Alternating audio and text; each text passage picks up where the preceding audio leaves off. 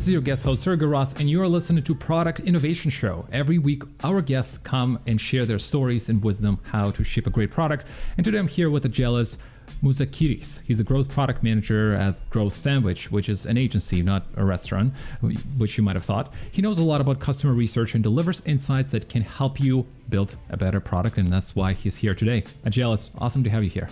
Welcome. Awesome to be here. I appreciate that you managed to pronounce my surname. and uh, let's geek out about product.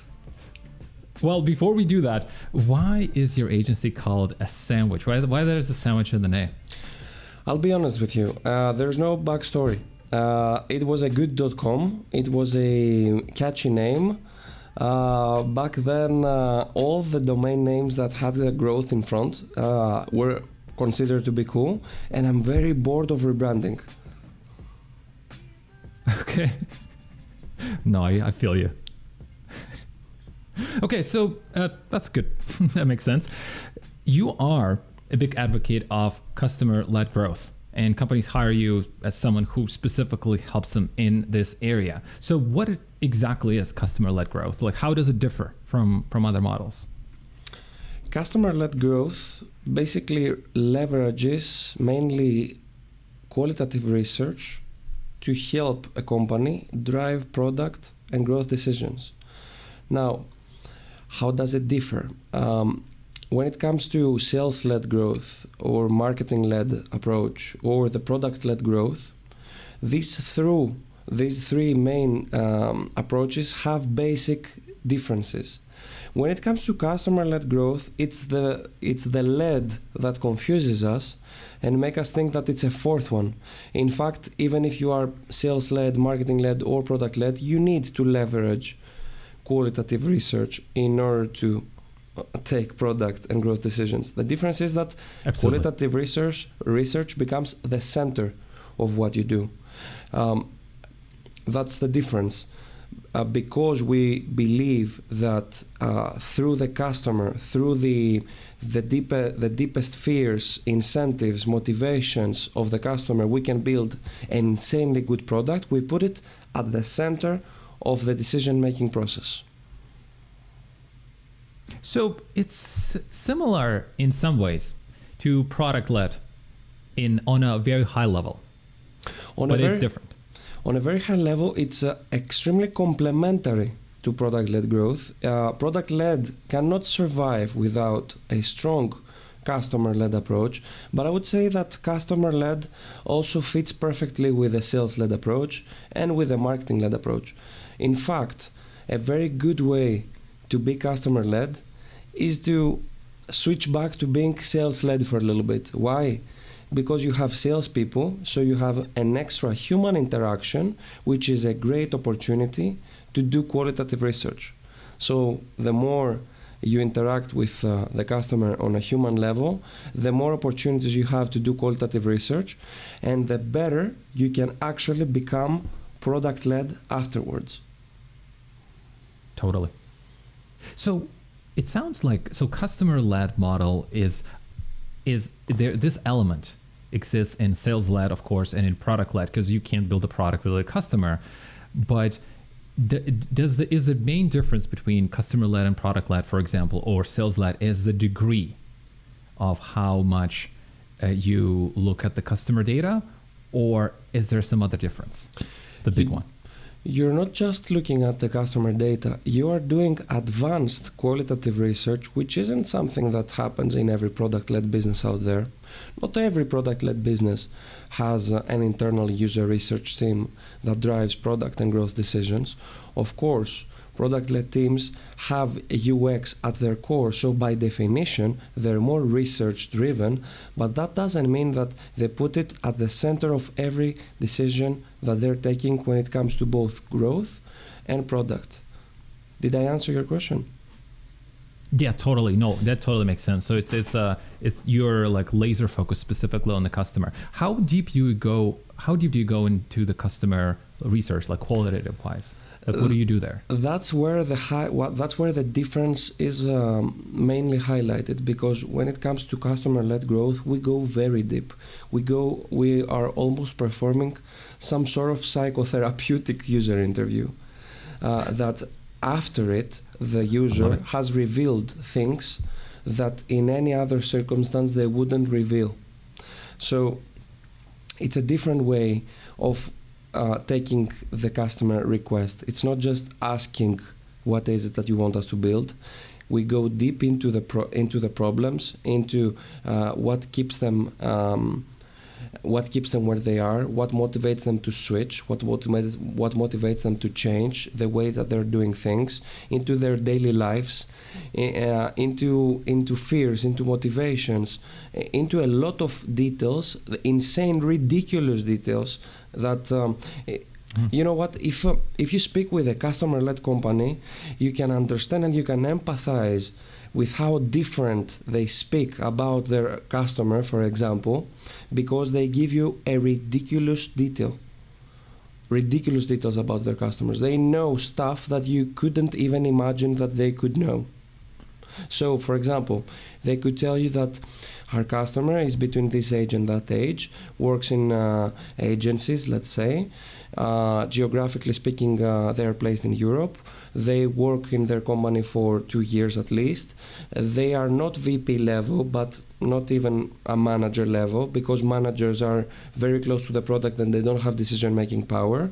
VPs are far from the product and uh, they do have decision making power, but they don't understand the problem. So we need someone in the middle. So most probably the, the title that comes with them is that. And they need to have a promotion within the company in the last three years and uh, before that they had a marketing background. And here are three mm. qualifiers to use during the conversation to be 100% sure that they're your ideal customer profile. So things happen re- in a crazy detail. Yeah no i get it. Yeah no it, it, that's I, honestly i would love to hear one of those interviews because uh, it, it sounds like job to be done on steroids plus a lot of other stuff on top of that it's exactly that, exactly as you said. It's uh, very jobs to be done driven, very jobs to be done inspired. I'm not, uh, while I am jobs to be done, uh, jobs to be done advocate, I don't think it's the only way to do things. And I don't think it's the following the, the jobs to be done timeline and the jobs to be done forces is, uh, is um, like a rule, a law that we have to use. Uh, but uh, speaking about the problem on an outcome driven manner, trying to understand what the customer wants to achieve and why, and a lot of whys after that uh, is necessary in order to be considered product led, uh, customer led. I was I was I was doing a product. Uh, it was like a product app interview, and I was um, considered a customer, mm-hmm. and it was about crypto investment. Mm-hmm. And when they asked me a lot of questions, and they went deeper and deeper, they're like, "Why do you doing invest?" And I'm like, at some point, I was like, I don't even know. I never thought of that. I'm like, I invested, it makes sense. But then they're asking, so what was the emotional component in it? I'm like, I don't, I need to think about it. I don't have a clear answer. So it's, it's, it's tough to really understand what the customers are trying to do. I don't know what it was trying to do. In this specific example, this question would indeed be difficult because uh, a better question would be what is it that you are trying to achieve by investing? And that would create a good basis for a conversation around um, what happens in your psychology behind investing. But if I just ask you why do you invest, yes, sometimes you're just stuck. You don't know.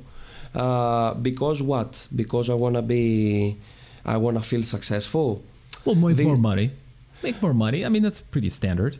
Yes, but this is a functional thing. This is a functional outcome. In most cases, we have both functional and emotional outcomes and social outcomes. So reality would be because I want to make more money, because I want to uh, be perceived as more successful, and because I want yeah. to be perceived as more attractive. For example, I'm just saying now. Huh? So, of course, you, of course, if you uncover, if you only stick to the functional outcomes, then you're missing a lot of the bigger picture, and therefore, that doesn't help you. First, create the perfect product, and second, communicate it in a perfect way. No, absolutely. Uh, no, that that that is uh, that is true because you you actually take the the actual customer words and then put them in the to the copy, put them into the description, so they're like, oh yeah, this is exactly what I'm looking for. Exactly. Hey, Giles, what's the why you're not a fan of product led model in simple terms? What's something that you you you I'm not gonna say hate hate about it, but kind of. You know, I was a big fan of the product-led approach, and I still am. Um, but I'm a, a, fan of the of the main idea that comes with it. That um, the product the product experience is a very important thing. Now, the product-led growth um, community, generally speaking, uh, follows the same path as growth hacking at the moment, in my point, in in in my view, which means that it tends to become a buzzword. Everybody wants it. Few people really know what it is. So you see lots of investors that sounds and buzzword. Exactly. Lots of companies uh, want to be product led, but they're not ready to be product led. But they want to be product led. Why? Because it's not it, they should be product led. Otherwise, they're not cool. Otherwise, their investors will not perceive them as good, as uh, as cool companies. So you see businesses that haven't figured other basic things that they cannot really detach themselves from a sales led approach. And in fact, they shouldn't because business goes perfectly on a sales led manner and they want to be product led and I work with some of them. I used to work with some of them, and when I tell them right. that you know what, you're not ready to be product led.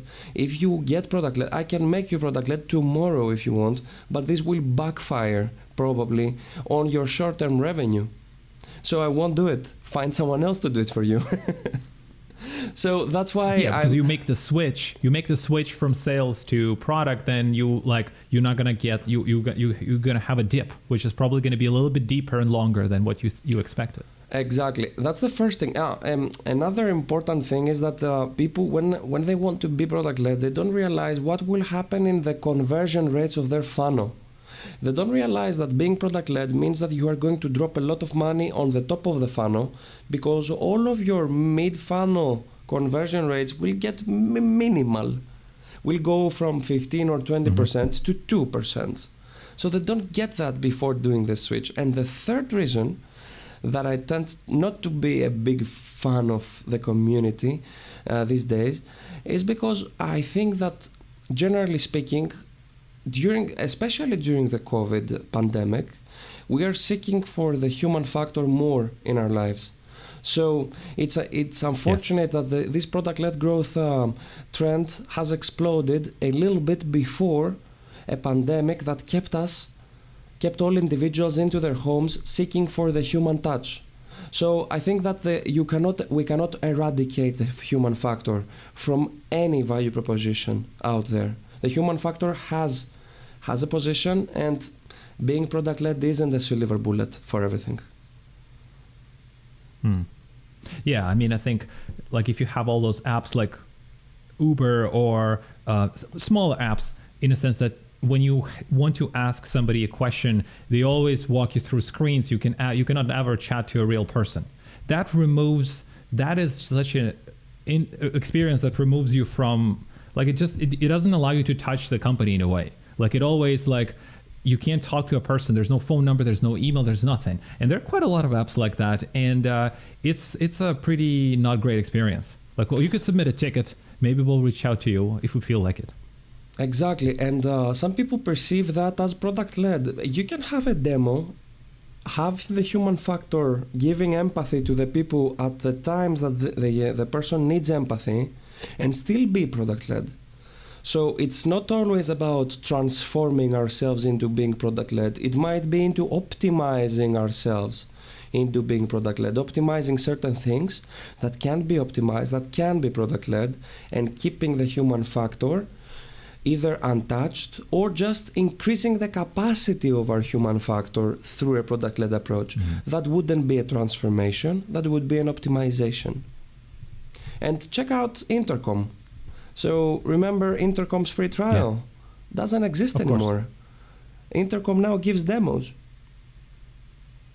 Mm-hmm. The product led company, Intercom, doesn't let you experience a product before you speak with someone. Isn't that ironic? it is. It, it, it, well, but but they understand. I think they understand that, like what you said, is that, is that it's not just one. It's not there's like product led and that's it. Like we are. Uh, this is our religion. Like they understand that. Look, there's other things, and the hybrid is much stronger and better way forward. Exactly, exactly. Intercom gets it. Pendo gets it, which is like one of the biggest advocates of product led. And uh, you need to get a demo, and then they offer you like a year plan not even a month by month subscription. Product led, free trials, freemiums, those are insane things. But the, the core value behind them is that uh, give value to people before they make their decision. That's that's that's the let them let them see. Show don't tell. That's the principle. But that doesn't mean totally. we need to make everything show don't tell. Otherwise, they won't work. That's that's that's a that's a limiting belief of our community at the moment. I think. 100%. and I would say in pretty much any area, whether it's finance, whether it's it's a product or or sales, when anybody has a polarizing opinion, like only do this, it's like black and white, and they're super aggressive. Usually, uh, that is a red flag. And from my experience, what I found, especially in crypto, if somebody says this is it, that's the only way to do it. That that's everything else is awful or everything else just doesn't make sense. Whenever those polarizing opinions show up, it's usually well, first it's not true, it's not accurate, but it also shows that the person is over investing and um, they probably have a certain belief that is not correct because all every single decision is in balance. They all have a certain pro and con and and that's when somebody says no no no the one one, one way that's almost never works like that. And just to connect what you just said, which was very, very helpful um, to research, these people also uh, choose the part of the narrative that fits their opinion. Um, and uh, us, as product managers, when we do that, this is called confirmation bias and researcher's bias.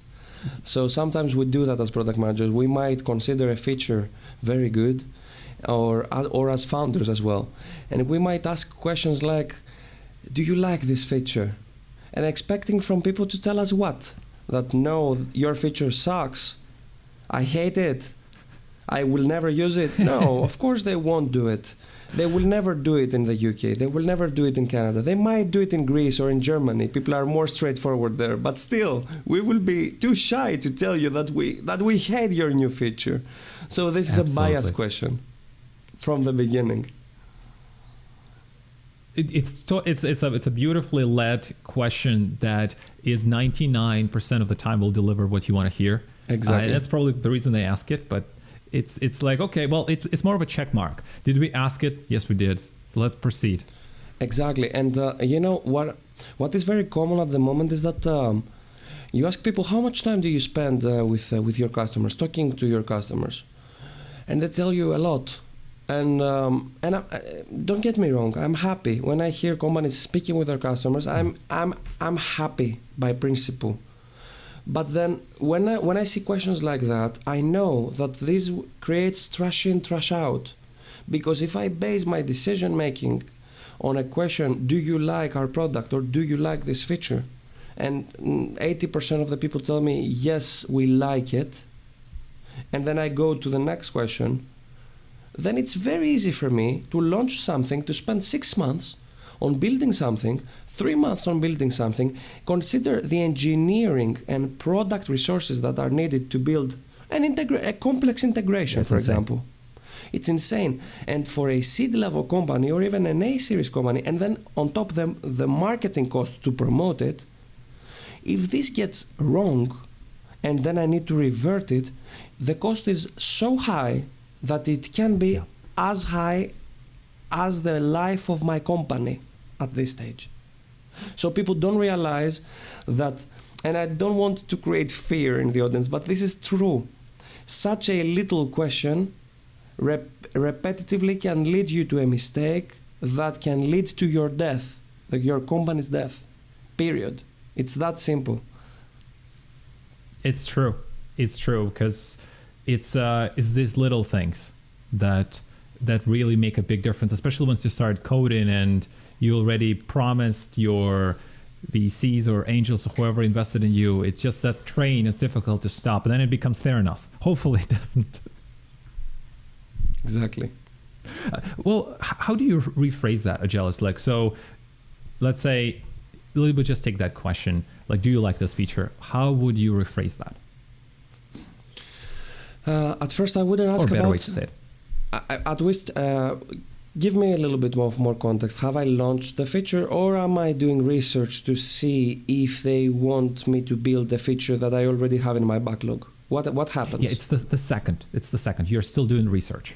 Okay, then I would try to ask um, associated questions without saying about the feature, uh, such as uh, what are the what are the top challenges that you are facing at the moment, the when it comes to, and then I mention the vertical that I'm in.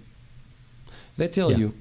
Um, it's uh, this, that, and this, and then you say, "Oh, you mentioned this. Can you tell me a little bit more about that? So, by associated question, associated questions, you go towards this little thing that your new feature is planning to do without mentioning the feature at all. The user shouldn't know that is being interviewed about a new feature. The user needs to know that we are speaking about a problem, that there is no structure in the conversation. It's a very chill conversation that doesn't have a structure, and that we're talking about a specific problem. And then when we reach this problem that the, is connected to this new feature, we start asking more questions. Tell me more about it. This is a good question, actually. Tell me more about it. What do you mean by that? Anything unstructured, open. Exactly. Open ended questions. What do you mean by that? Why are you saying this? Uh, five minutes ago, you mentioned. It's, it's, it's like a therapy. Uh, Agelis, it's like a therapy. Uh, Right? Like when you go to, to your therapist, like, so what do you think about that? So you have nightmares.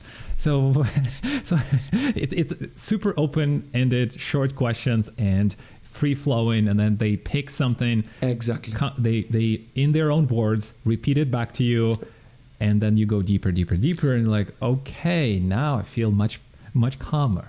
Exactly. This is uh, these are the techniques of paraphrasing and reflection, which are massively used in psychotherapy, and uh, are part of the trans-theoretical model uh, of psychotherapy. And I'm I'm studying that, by the way. right. I, I love it too. Um, and uh, also part of the trans-theoretical um, model, um, if you see the stages of decision making of the trans-theoretical uh, model, which is basically how we decide about doing a change in our life, it's almost identical with the jobs to be done timeline.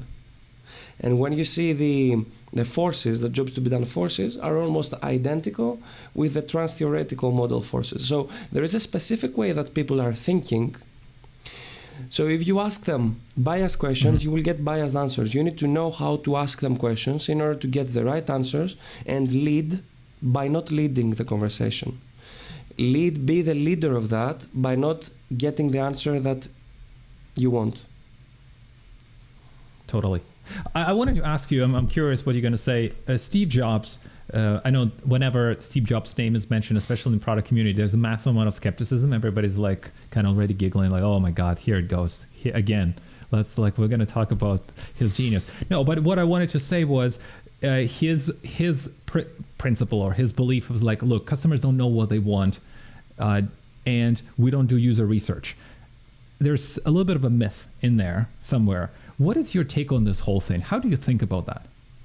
Oh, I definitely agree that users don't know what they want. And in fact, I have built a, a canvas. Uh, it's called the value gap canvas. And uh, this is uh, basically illustrates the gap between the perception of value that the user come in into your product to get and the actual value that you are delivering. And if you see on the left side of the canvas, I have something written there that says biases from the past. And what does that mean specifically is that the perception of value that users expect is always biased from what they have seen already in their lives, from what they have experienced in competitor products.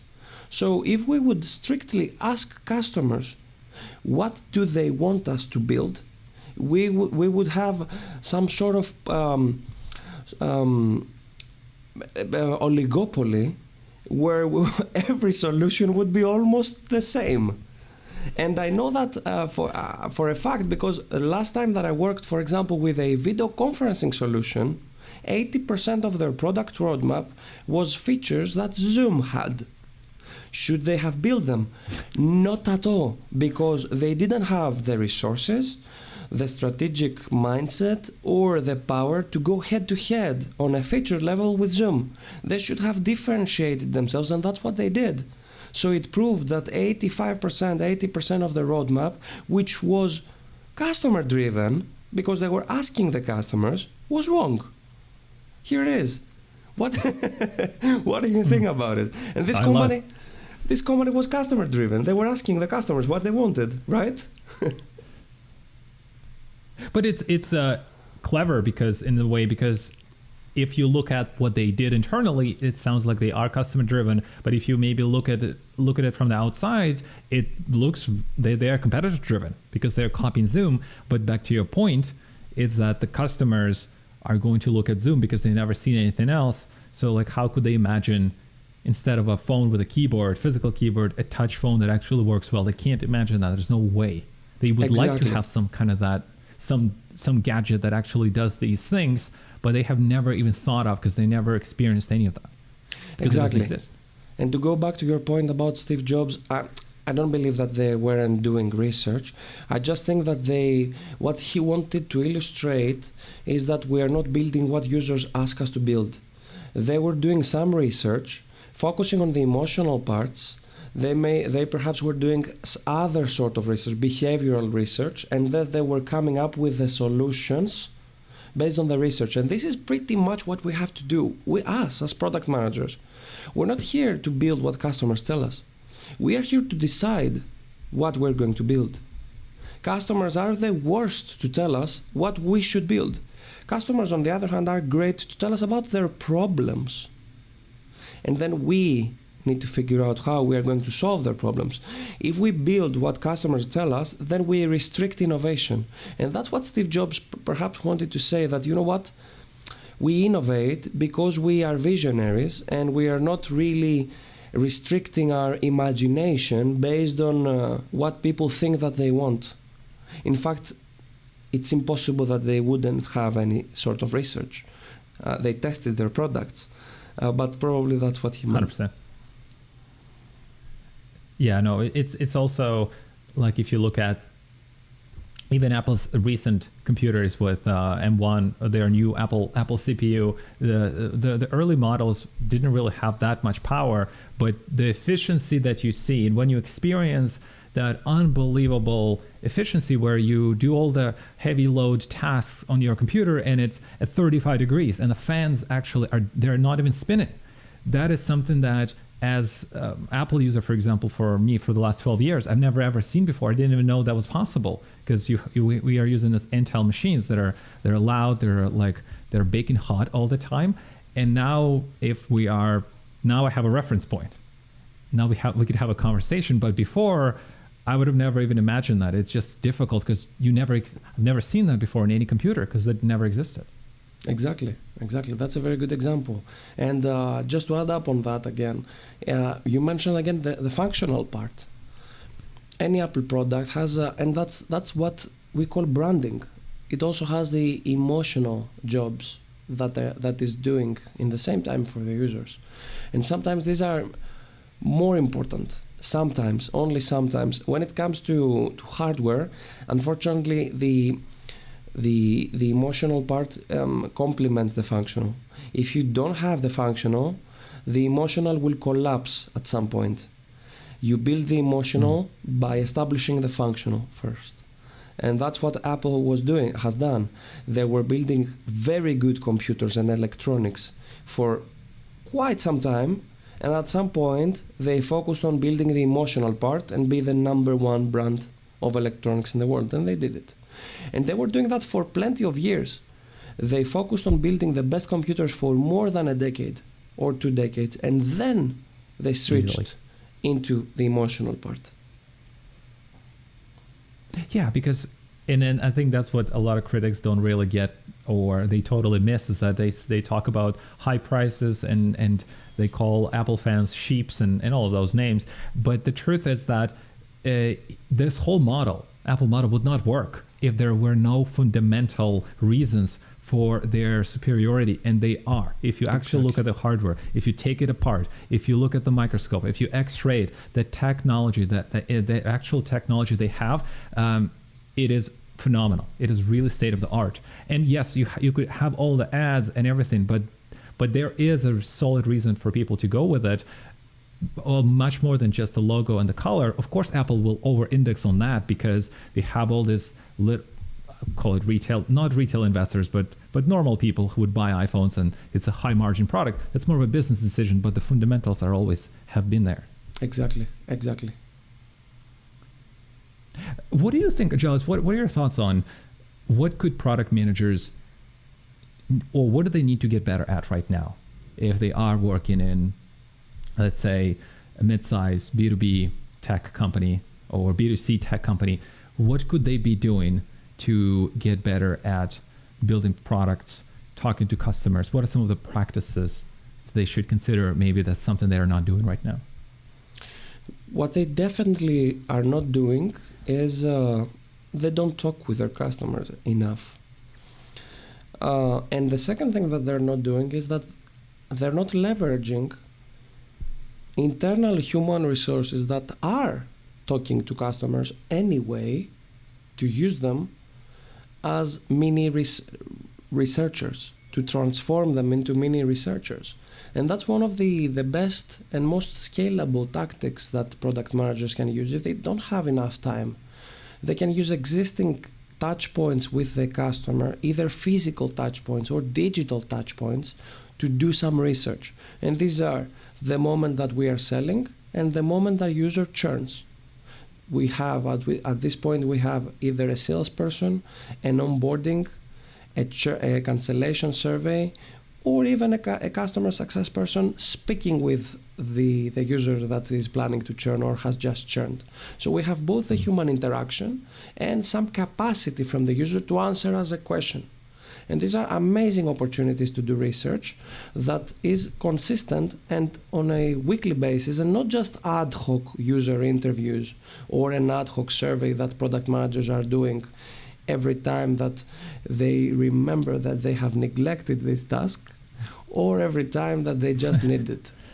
Um, it's better to have some consistent research taking place. Uh, so this is this is something that I would definitely advise them to do. And when it comes to actually speaking with customers, look, um, I don't want to make this like super hard so that I am considered indispensable. But uh, there is a rule. Uh, don't tell me what I should answer. Ask open ended questions. Try doing that. Start with that. Join conversations with a very open mind without like being predetermined on what the conversation needs to contain. Ask open-ended questions and let the empathy work.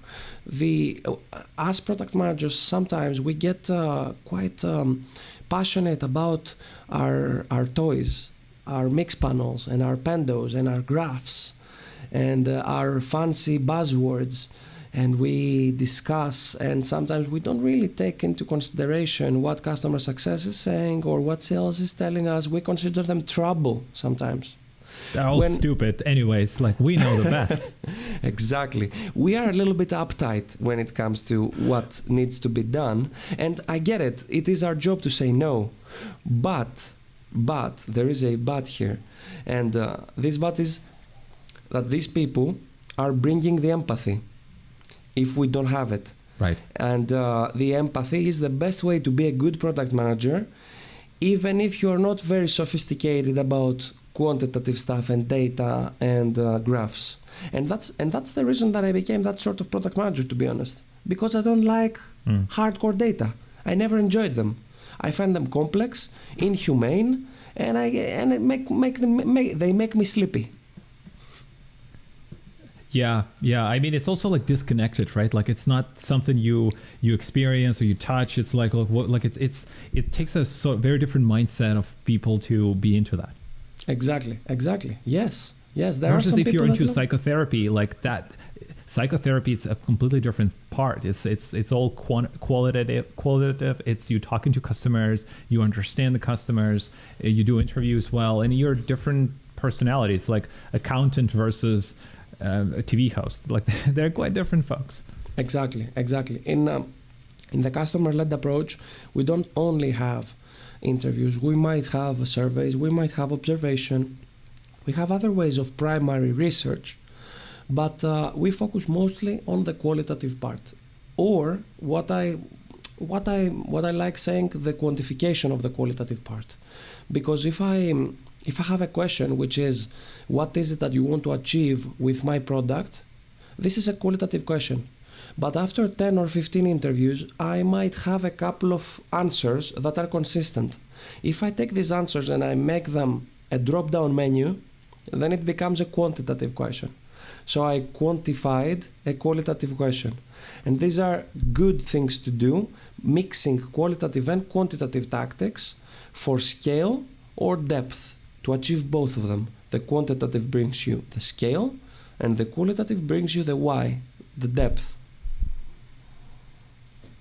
Back to the hybrid.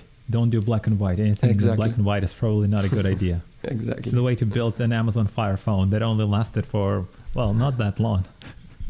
You, uh, I, I've read Uh, about but, another. Giles, I was I was gonna ask you. Oh yeah, go ahead. I will, um, I've read about another, the, the Google glasses. Have you heard of them? Example. Oh yeah, the first generation. First generation failed miserably. Second generation was focused on uh, farmers. So they, instead of being a, a gadget, they made it like a, a solution for farmers. Nailed it. Boom. They did research. They changed the ICP. Nailed it. The same product, almost the same product. But it was it was too geeky for like the first generation was just weird. Like for normal people, like like it, it they like you can't like who thought it was a great idea? Like it's also the social factor that people are always over indexing on opinions of other people around them because they mm-hmm. we really care what others think about it us and why would somebody think like oh we're just going to put the glasses on we're going to look like arnold schwarzenegger and in a terminator and everybody's going to be suddenly okay with it no that's just never going to work. That's true. hindsights hindsight, of course. Uh, uh, Giles, i was going to ask you what what were your one or two big breakthrough moments in your career? If you were to go back and think about you, you uh, think through your career path as a product manager what were some of the discoveries or things that maybe people you met that actually significantly changed the way that you were doing things be- before. Hmm you could call them Um, more like a wake up call moments or some of those. The first time, wa- the first one was the when I realized that uh, I'm not talented enough when it comes to the quantitative stuff. I don't enjoy because it, it was the time that everybody had to be data driven, and I was struggling to be data driven because I never enjoyed opening up my dashboard of graphs and uh, complex uh, correlations and stuff like that. Never enjoyed that a lot. Uh, so I had to pick. Mhm. I had to pick a direction. Uh, were I going to be a um, a qualitative product manager, a quantitative product manager, a a growth product manager? I had to to decide.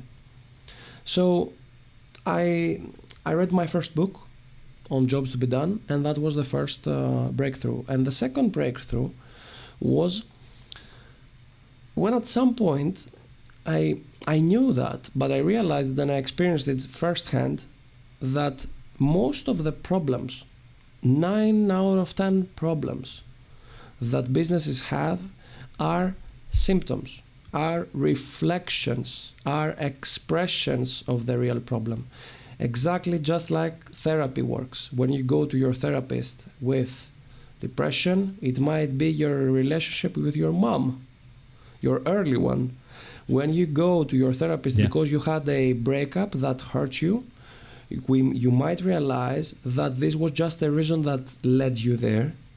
and there were other things that you had to discuss that were burning inside you. When it comes to churn, what is churn? It's users coming with an expectation and finding a reality that doesn't work for them. That's it. It's a discrepancy between actual value and expected value.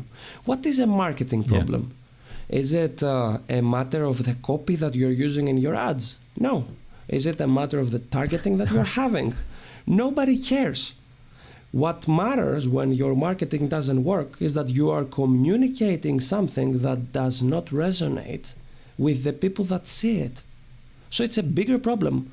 What is it that you communicate? Why? To whom? Have you used any research to drive that?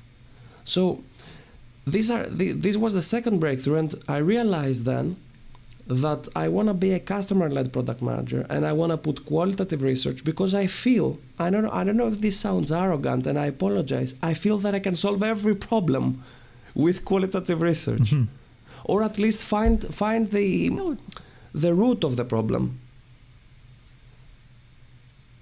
No, it doesn't sound arrogant at all to me. I mean, I think companies who over-indexed on customers always did super well, and and and data look, I think you have every company has a ton of folks who are crazy good at data. So they'll give the report to you. You could read it, and that's it. Like you don't, I don't, I, I personally don't think a product manager needs to run some crazy Excel formulas, and and you don't have to do everything yourself. It's like what is going to move the actual needle, and a lot of times it's not that like oh this is the the biggest number we have let's just double it, or let's just do something with that number. It's important you're like you want to look at it but it's it's that that what you just said it's it's talking to talking to customers and understanding what they're trying to say that's where it becomes quite difficult and a lot of people don't do it very well it's the same as interviewing exactly it needs uh, it's a difficult skill and that's uh, that's that's that's a difficult thing because I, I, I always wanted to scale what I do and perhaps have an agency or something uh, and have people doing it for me. But it's a it's something that it, it's very hard for me to teach. Uh, because it does it, it, if it was something that could could be put into a, a recipe um, it wouldn't be important it we would hire That's people right. and they would just follow a script you, you cannot have scripted conversations you need to have both the the theoretical background to do it and the speed of thought to do it at this point in time and some experience. So it's an unscalable service.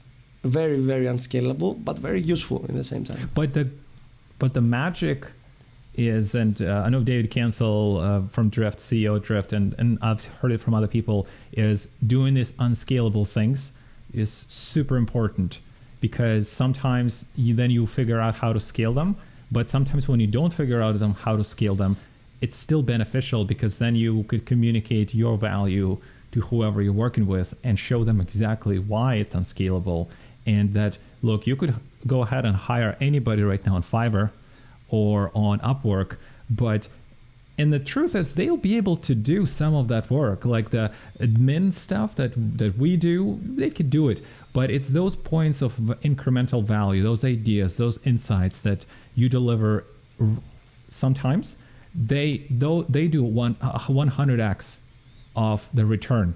And those are the things that you'll never ever ever get from those outsourced force. You can do the grunt work you can do the research but uh, but the actual like this is the direction we're to go. This is where we need another customer interview. Those calls are rarely outsourced.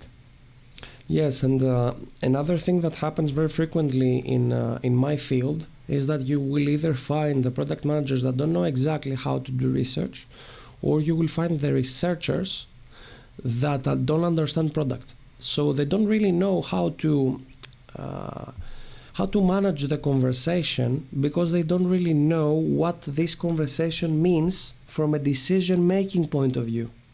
That's right. This is this is the difference between what I do and others, and that's a little bragging here, but I, I just want to explain. I cannot avoid the bragging. Is when you do the research, if you also understand what decisions will be made based on what you're listening, then you can manage the conversation in a different way.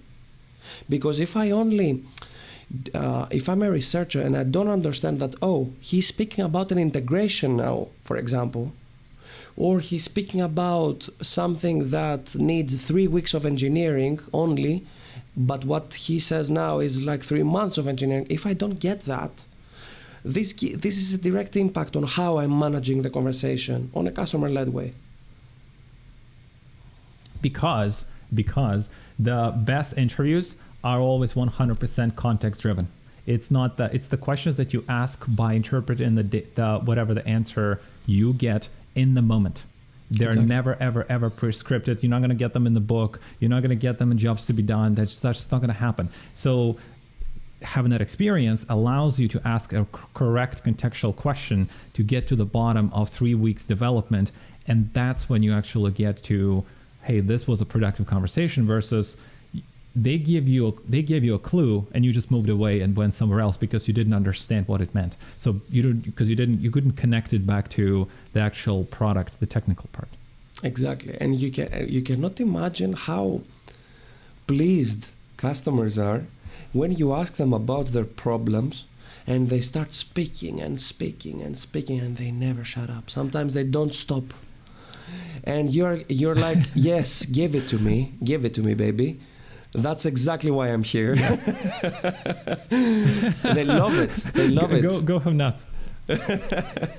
they love it when they go speak nuts, about their problems. Much, yeah. uh, and uh, when you show uh, like genuine interest, and you sometimes sometimes we get a little annoying, uh, and that's a, that's another tip by the way. Um, when when you are when you're asking like uh, a lot of whys, even sometimes you might be sure you you will be sure that oh that's exactly what they mean so I don't need to ask why. I don't need to ask what they mean because I understand what they mean. This is another mistake. Okay, if you are very experienced, you might do it. It's inevitable that when something is obvious, to save some time, you go to the next question. But technically speaking, you will realize that when you believe that you understand what they mean and what they actually mean, in lots of cases is different. So unless they specifically, explicitly say it, you mm. cannot technically count it as an insight. So sometimes I find myself asking, what do you mean by that? And the customer is like, is he stupid? But I mean, he, it's impossible that he doesn't understand what I mean. And I'm like, and I apologize. I, I apologize if my question seems bizarre to you. But uh, can you tell me, what do you mean by I want to do better? and we both know what he means. but it's but I want to yes, do better. Totally. I want to do better is very vague for me. I cannot make any decision with it.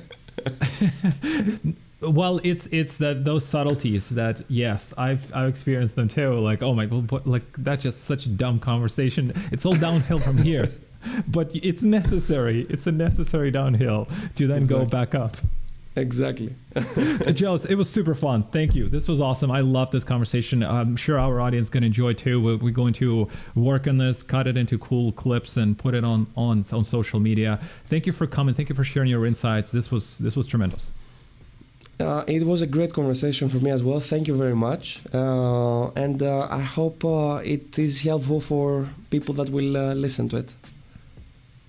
Thank you guys for listening. This was another episode of Product Innovation Show with a Giles. We will post the links, post everything soon for you. Thank you for following us, subscribing. We're going to be back with another great product person.